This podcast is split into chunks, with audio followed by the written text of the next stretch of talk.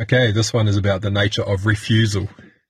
And this will probably surprise you uh, what I reveal about refusal and the essence of what it means to refuse. Um, so I'm going to talk about it in the context of a collaborative project. Um, in case you've been following, you know, the recent series of audios in, in relation to that project, but it's that topic. Sorry. Um, but I also want to go into the deeper meaning of the word and about our right to refuse. Um, so to refuse, it means to um, enable the process of fusion to take place. So to fuse something is to uh, bond them together permanently um, in order to create something new, like a, an amalgam or um, you know, whatever it may be. But, and this is the nature of, you know, when you go to the rubbish dump, it's the, it's where you put your refuse because it's all the things that you want to go back into the earth that'll eventually go back into the molten uh, plasma of the planet where it's hot enough for um, any um, kind of substance, uh, any form of matter to be refused, meaning that um, for it to be, uh, di- uh, well, it's actually reintegrated into plasma um, and then birthed anew as some new form of mineral or something else that the earth needs. And so it's important to understand. In fact, uh, if you're interested, uh, I'm involved in a collaborative uh, project um, that utilizes this method um, to bring into uh, commercial um, waste and um, and residential. So if that does interest you, um, feel free to send me an email. But to refuse something, it means your intention is to repurpose it. It's um, and so when you throw something away at the rubbish dump, it's so that it can be refused and birthed into something new to meet a currently unmet need. Because that's what happens in nature. Nature is constantly evolving to meet the unmet need of some other form of life. And this is a perpetual cycle. And um, so to refuse Now, when we refuse something, it's when um, someone invites us to contribute our presence or some aspect of our own energy, and we refuse. we exercise our right to refuse. And every human being has a right to refuse. They have a right to refuse absolutely everything. They have a right to refuse uh, legislation, laws imposed upon them, um, requests from people who feel as though that person has a sense of obligation somehow to them. No human being is obligated to anything in their life. And I, and I mean the law as well. Even even a written contract that creates a legally binding mechanism, you still have the right to refuse, understanding that there may be legal consequences that you won't enjoy. But the right to refuse always exists because you're sovereign and you're free. And you get to choose in the moment what you imbue your presence into, what you gift your presence to because everything you gift your presence to is appreciating. And that is how all of life is evolving through what is being appreciated, through the presence of every form of life. So, um, when, why would we,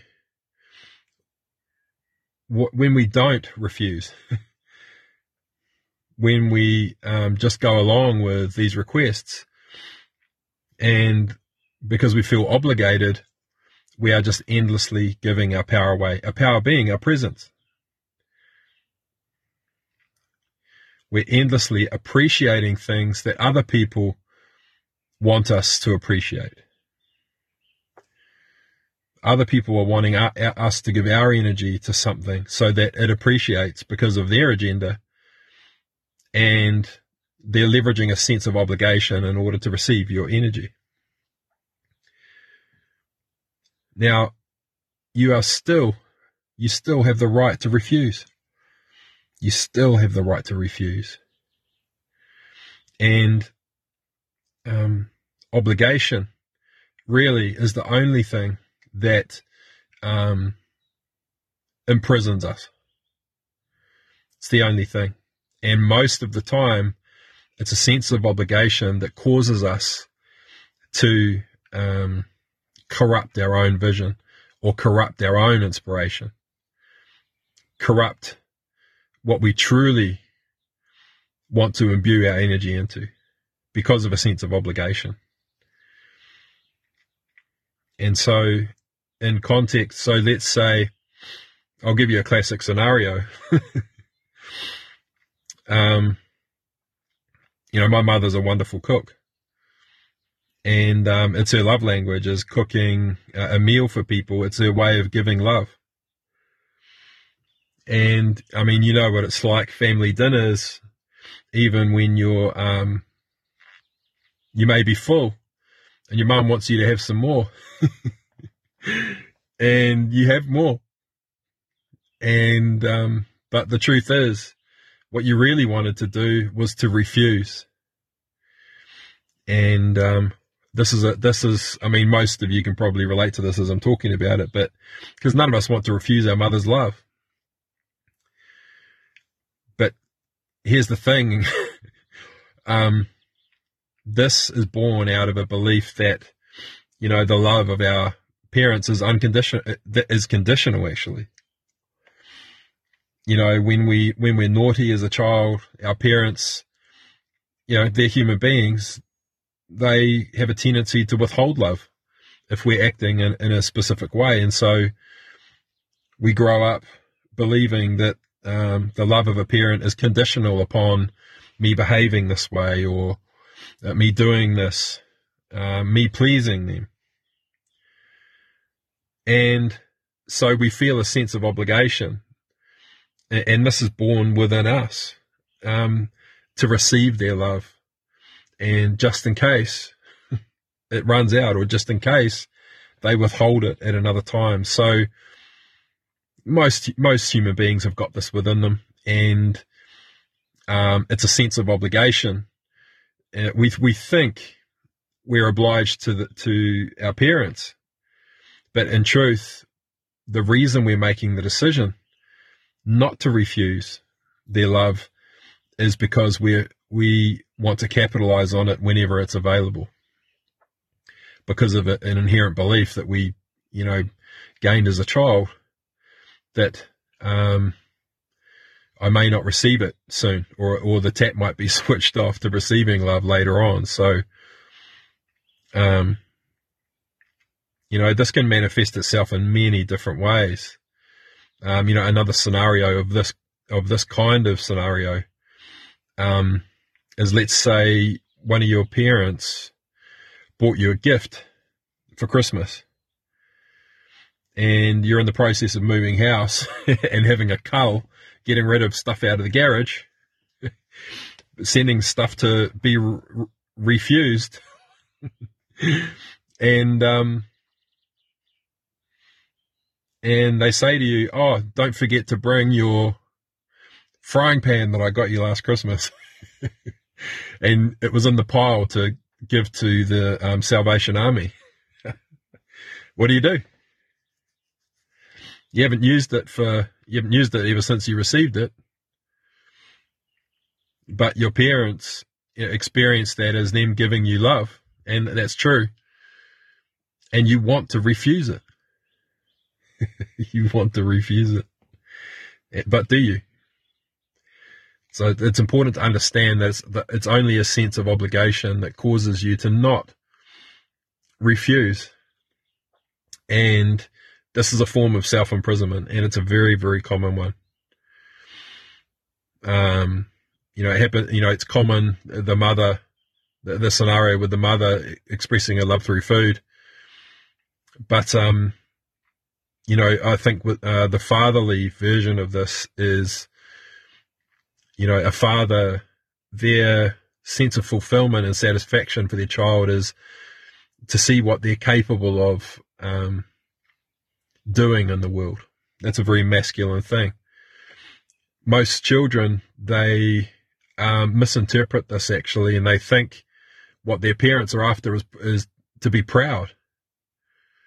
But actually, that's not the case. A, a parent's satisfaction is from the ch- child doing what they want to do in the world. You know, and the, the classic form of fatherly love, masculine love, is is I want to witness um, what you can do. So the energy is is like, show me what you can do. I want to see what you can do. Show me what you can do. It's about being surprised and delighted with what the child is capable of doing. That's beyond the imagination of the parent. It's not about prove yourself worthy to me. but kids, they don't get it. They don't get it. It feels like the parent is trying to get the child to make them proud. And, um, but the, the true sense of satisfaction for the parent comes from that child doing what they want to do in the world with joy. That's really where, where it comes from. And so the way this manifests itself in the world is you have so many people that are trying to please an authority figure, um, trying to prove themselves to an authority figure. Look, look how good I am. Look how capable I am. Look, are you proud? Are you proud of me? look what I can do. hey, look, look, look at me. Look, look what I can do. And, you know, I see this time and time again uh, especially in business as well, where you know um, there are people who are continually trying to please authority figures within an organization. And really, this is this is one of the things that fuels, um, you know, the patriarchal system. People don't realize this. They think that men are trying to control everyone and trying to oppress everyone. But in truth, most what's actually happening is people are trying to seek the approval of um, father figure energy, of paternal energy, and in fact, it, it's it's a huge craving within um, the psyche of most human beings is to win that approval of the of the father figure. And we see this by um, wanting to please unseen authorities, wanting to give our power away to unseen authorities, as well as seen authorities. This desire to please the Father. And, um, you know, we see this in religion big time as well. You know, we're just trying to please an unseen authority um, to make it proud. You know, look how good I am. and um, yeah, and I think it's it's a confusing thing for a lot of uh, males I know, uh, and myself as well included, where where you have um, a lot of uh, women's rights movements who are very you know, that think men are trying to out trying to control women and oppress them. Um, and, you know, control them. And there's, you know, there's no part of a man that wants to control a woman. There's no, there's, I mean, I'm only speaking from, you know, my perspective and, and the people I know, because of course there are, I mean, that do want to control women, but, um, it, it's, it's actually an exchange you know, when when something else controls you, especially when it's an authority that you feel um, is powerful or that you can trust, um, when that when they control you, then you it gives you a sense of security and safety. You know, and if you feel without that energy, if you feel out of control in your life, or if you feel like you can't provide for yourself, or um, you know you're not capable of creating in the world, or, or that without that energy you just don't feel safe, then you're going to seek to give people control over you who do make you feel safe.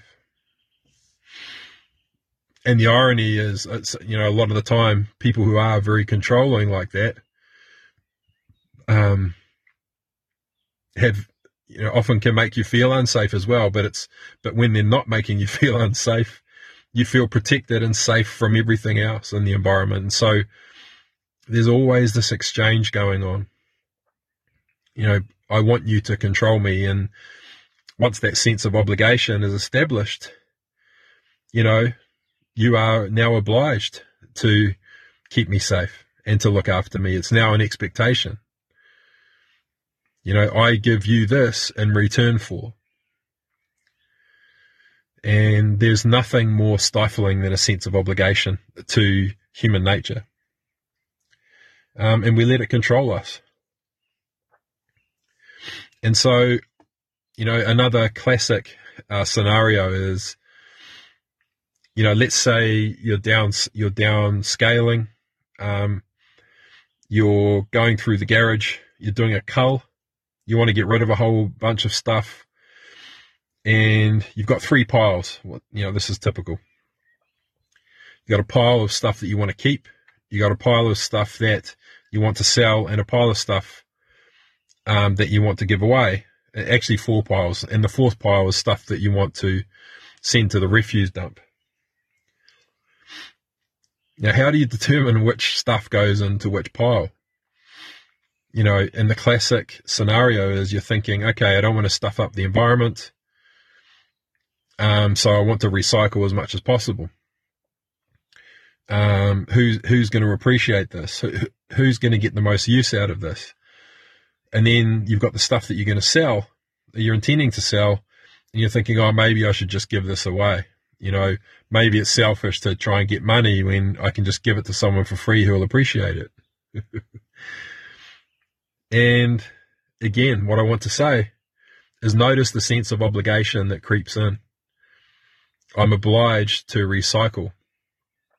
You feel the sense of obligation to keep as much um, out of the environment of having to be you know recycled through the Earth's natural processes as possible because you don't want to poison the environment. And then you feel selfish because you know you'll get fifty dollars for something if you if you auction it on Trade Me or eBay or whatever it is. But there's someone else more needy who would appreciate it, and so you feel the sense of obligation to give it away for free. and then there's the pile of stuff where you go through that mindset of, um, do I keep this in case I need it in the future? Meaning that it's not going to be appreciated by anyone and will probably sit in the garage again and accumulate dust waiting for a rainy day? Or do I sell it now so someone else can appreciate it, give it away, or do I refuse it now because no one will appreciate it in its current form and it needs to be recycled through the, the Earth's natural process? And so here's the thing again you have the right to refuse. You always have the right to refuse. Nature has been created to refuse everything, and the way that we manage it right now is utterly horrendous, don't get me wrong. But the planet is set up to refuse everything um, that is no longer has the capacity to be appreciated. Because all all of nature exists in response to appreciation. Everything. Everything all of life evolves based on appreciation and if there's something that is obsolete that no longer has the capability or capacity to be appreciated by any other form of life, then it's time for it to be refused. And the same thing, if your frying pan is in the garage and you have no capability or capacity to appreciate it, you have the right to refuse your mother's love when she bought, purchased you that frying pan. You have the right to refuse that so that you can give someone else the opportunity to appreciate that item. Whether they buy it, whether you give it to them for free, it does not matter because the person who's going to be receiving that frying pan is still going to appreciate it. The thing being, if you sell it, not only is that person going to appreciate the frying pan, but you now have greater potential, latent potential to appreciate something else because you have money. So understand the right to refuse is a fundamental human right. And you have, you are totally sovereign over what you choose to give your energy to in any moment and in every moment.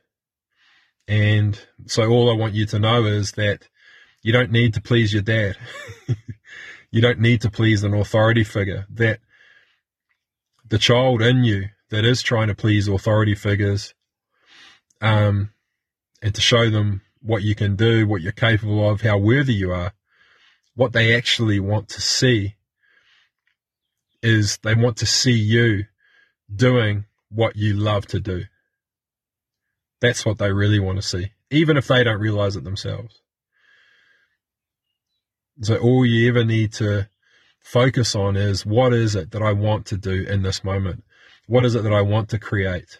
What is it I want to invest my own time and energy in? It's not about look how much I'm capable of doing. It's about look how much I love doing this. And it all comes back to refusal. Never, ever, ever allow obligation to determine what you imbue your presence into, what you gift your energy into. You do not have to please anyone, although it is um, very, very potent within all of us, the desire to please an authority figure. But if we can just shift our perspective to understand that the only way to truly um, give our parents a sense of enjoyment from our own evolution is for them to witness us enjoying what we do. And um, from that's the paternal perspective, and the maternal perspective is they want to witness us. Uh, they want to see who we are capable of becoming. And from that perspective, it is purely about um, the who you will who you will derive the most satisfaction from becoming. It's about being who you want to be. And that's the only thing that will scratch that itch that your parents have in seeing you evolve. You become who you want to become. You do what you want to do. And so refuse till you're blue in the face. You know, take that present your mum got you two Christmases ago and chuck it in the rubbish dump. You have the right to refuse. You have the right to refuse. And next time you're at Christmas dinner and your mum's offering you your fourth helping of dinner, you have the right to refuse that as well. And, um, you know, regardless of their reaction. And they, they may experience it as um, being rejected, as their love being rejected, but you're not responsible for how that feels to them. All you're responsible for is what you want in this moment. Okay. Um, oh, I, I, suppose I should chuck in there the relevance of this to um, cooperative collaboration. So let's say you're um, a collaborator on a collaborative gifting project, um, and you're gifting of your um, skills, expertise, obligation free. Uh, let's say someone on the team uh, expects you to perform a task just because you are capable of doing it. And this is so, so, so important. In fact, it's fundamental to understand this to be successful in a collaborative venture uh, based on gifting or anything else. Just because you are capable of something does not mean you're obliged to gift it. this is, and the whole thing will collapse if you, um, if you are unable to refuse gifting gifts that you don't want to use. You'll just end up making a rod for your own back and you'll imprison yourself. And you'll wind up pleasing an authority figure who's who's getting their needs met because you're doing something they didn't want to do and you're also doing something that you don't want to do. The solution is always to refuse and then collaborate to create what you do want. The ethos and is exactly the same as, you know, sending something, sending a form of matter back to the center of the earth to be refused at an atomic level um, so that it can be utilized to meet a currently unmet need somewhere else in nature. It's the same thing. You know, no one wants that old frying pan. You can't even give it away. You know, the the St. Vincent de Paul or, or the hospice shop, they, they don't even want it. It's time for it to go to, be refused in the center of the earth so it can create new forms of matter that are met, to meet a currently unmet need. Um, and it's exactly the same thing.